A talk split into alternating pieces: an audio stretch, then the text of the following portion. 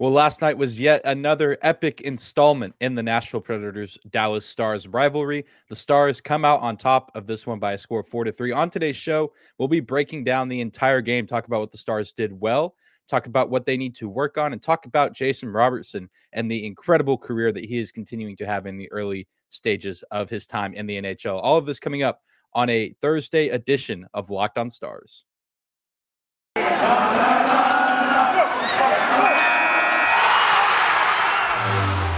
Your Locked On Stars, your daily podcast on the Dallas Stars. Part of the Locked On Podcast Network. Your team every day.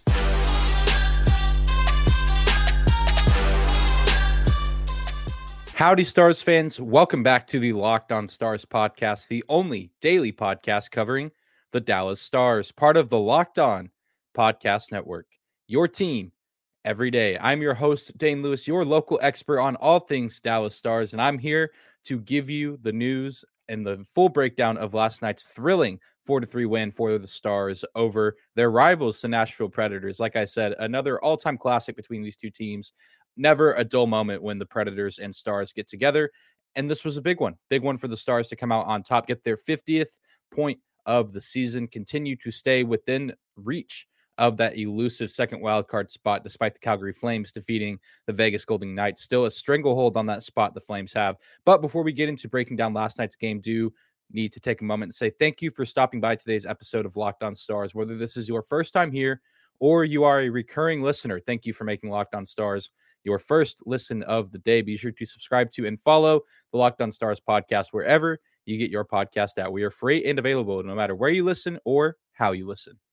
But without any further hesitation, let's get right down to it. Talk about the good from last night's game. And this was yet another game this season for the Stars that they needed to find a way to win. That was kind of the general theme amongst everyone that partook in the post game press conference. Uh, throughout this entire show, you'll hear some clips from Luke Glendening, John Klingberg, Jason Robertson, and of course, Coach Rick Bowness.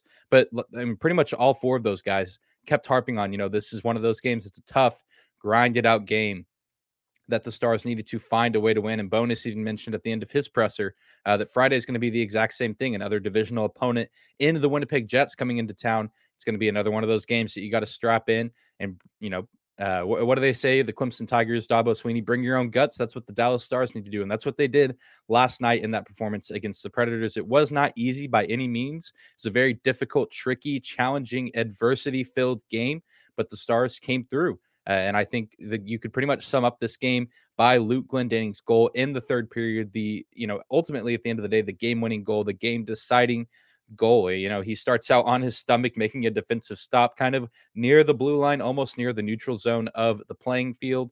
He, you know, he's on his stomach, slapping at the puck with his stick, and then he hops right back up. Michael Raffl gets the puck, and we all know Michael Raffl is such a value to this team, such a valuable player to have in open space like that on the odd man rush.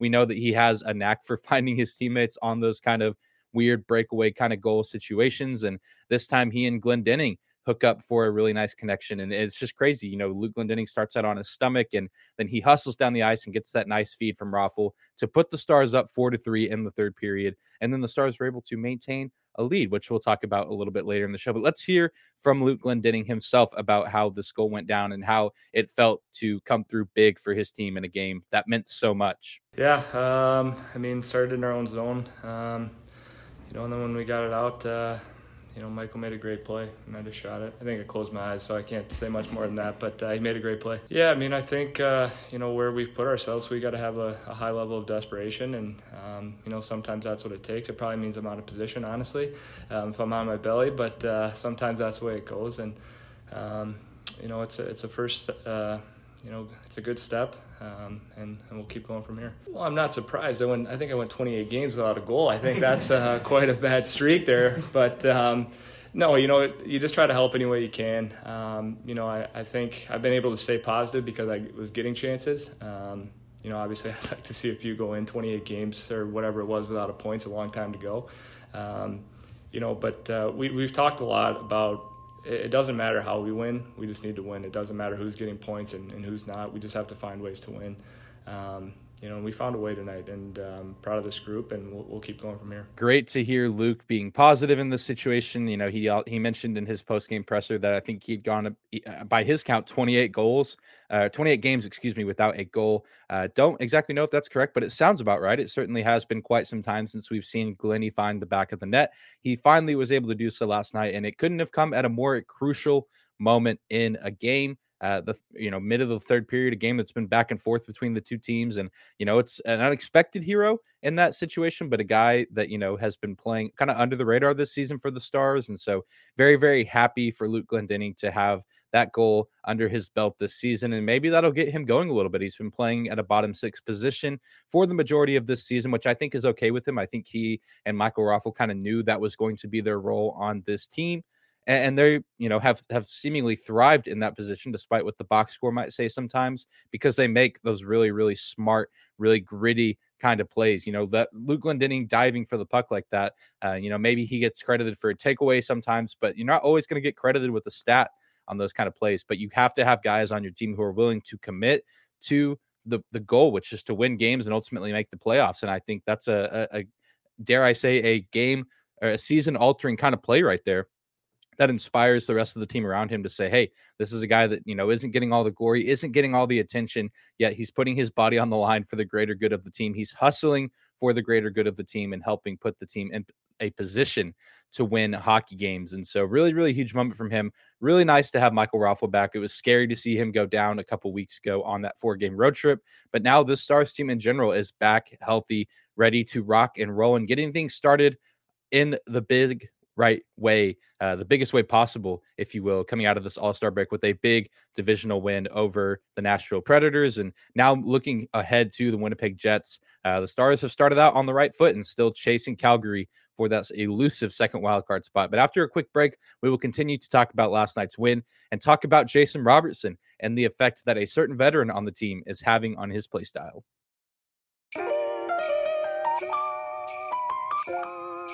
Today's episode is brought to you by betonline.net. BetOnline has you covered this season with more props, odds, and lines than ever before as football continues its march to the playoffs and all the way up to the Super Bowl on Sunday. BetOnline.net BetOnline.net remains the best spot for all of your sports scores, podcasts, and news this season. And it's not just football. BetOnline has up to the minute info on pro and college hoops, NHL, boxing, UFC, along with live, real time updates of current games. Don't wait to take advantage of all the new, amazing offers available for the 2022 season. BetOnline.net, where the game starts.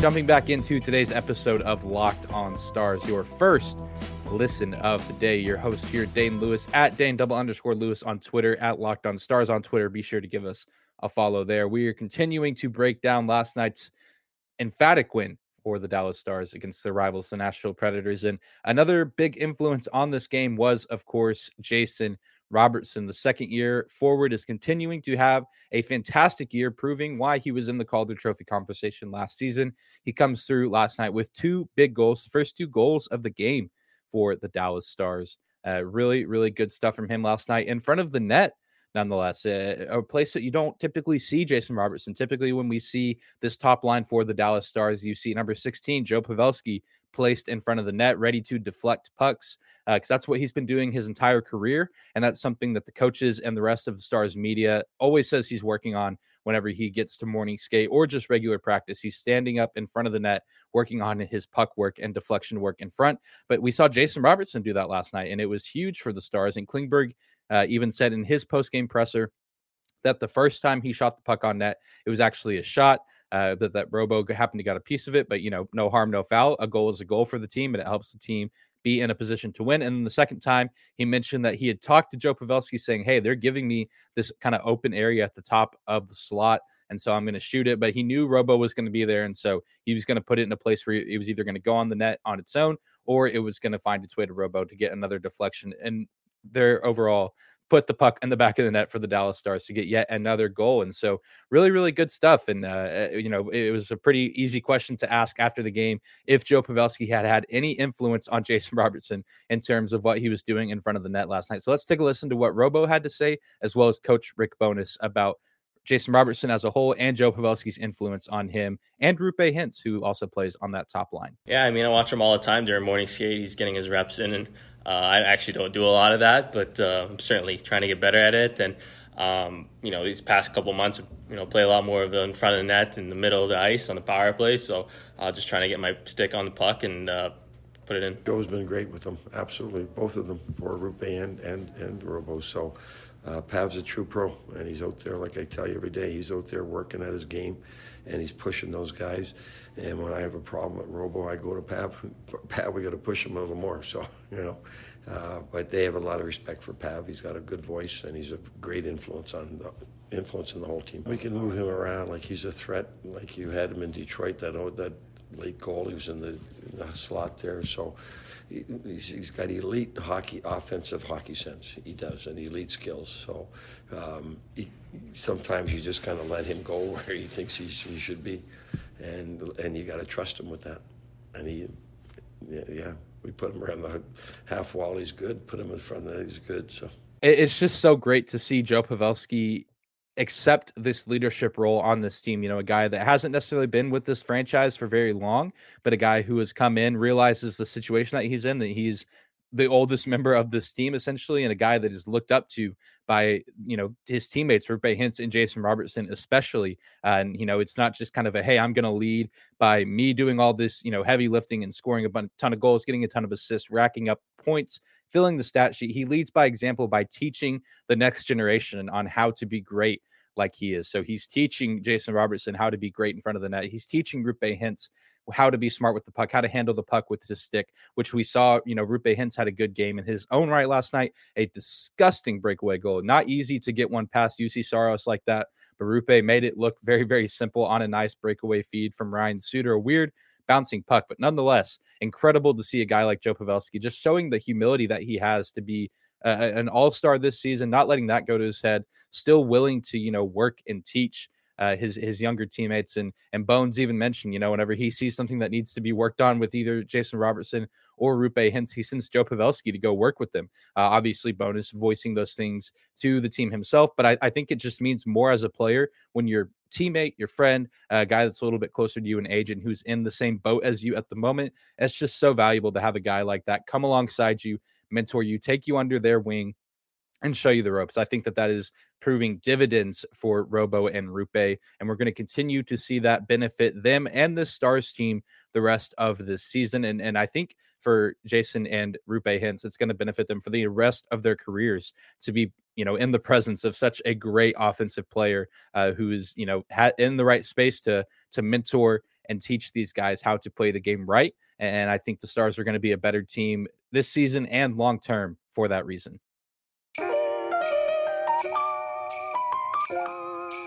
Today's episode is also brought to you by Rock Auto. With the ever increasing numbers of makes and models, it's now impossible for your local chain auto parts store to stock all the parts you need. Why endure often pointless or seemingly intimidating questioning? While and wait while the person behind the counter orders the parts on their computer, choosing the only brand their warehouse happens to carry? You have computers with access to rockauto.com at home and in your pocket. You can save time and money with Rock Auto. Rock Auto's prices are reliably low for every customer, and they're a family business serving do it yourselfers for over 20 years. Rock Auto has everything your car could possibly need brake parts, tail lamps, motor oil, and even new carpet. Go to rockauto.com right now and see all the parts available for your car or truck. Write locked on in their How Did You Hear About Us box so they know that we sent you. Amazing selection, reliably low prices, all the parts your car will ever need at rockauto.com.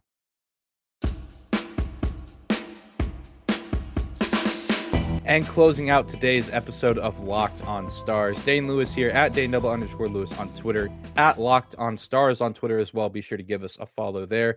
Going to continue talking about last night's win, but now time to talk about some of the things that the Stars need to work on and improve if they want to keep the wins coming Friday night against the Winnipeg Jets.